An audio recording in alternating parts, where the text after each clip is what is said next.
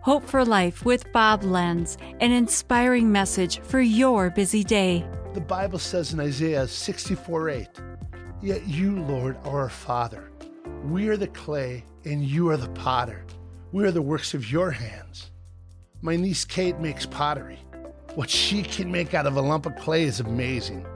With her hands, she can craft and create the most beautiful bowls and vases and mugs. They show off her creativity, imagination, her patience. It shows her visions to create. Her pieces become of great quality and great value. Now, listen to that verse again.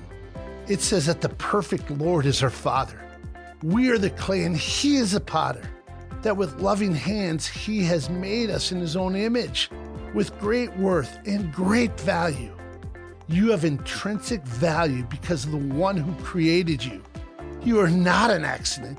You have been made on purpose. Your life counts. You matter. You are the work of His hand in creation, body, soul, and spirit. You have importance. This has been Hope for Life with Bob Lenz. Discover more at lifepromotions.org.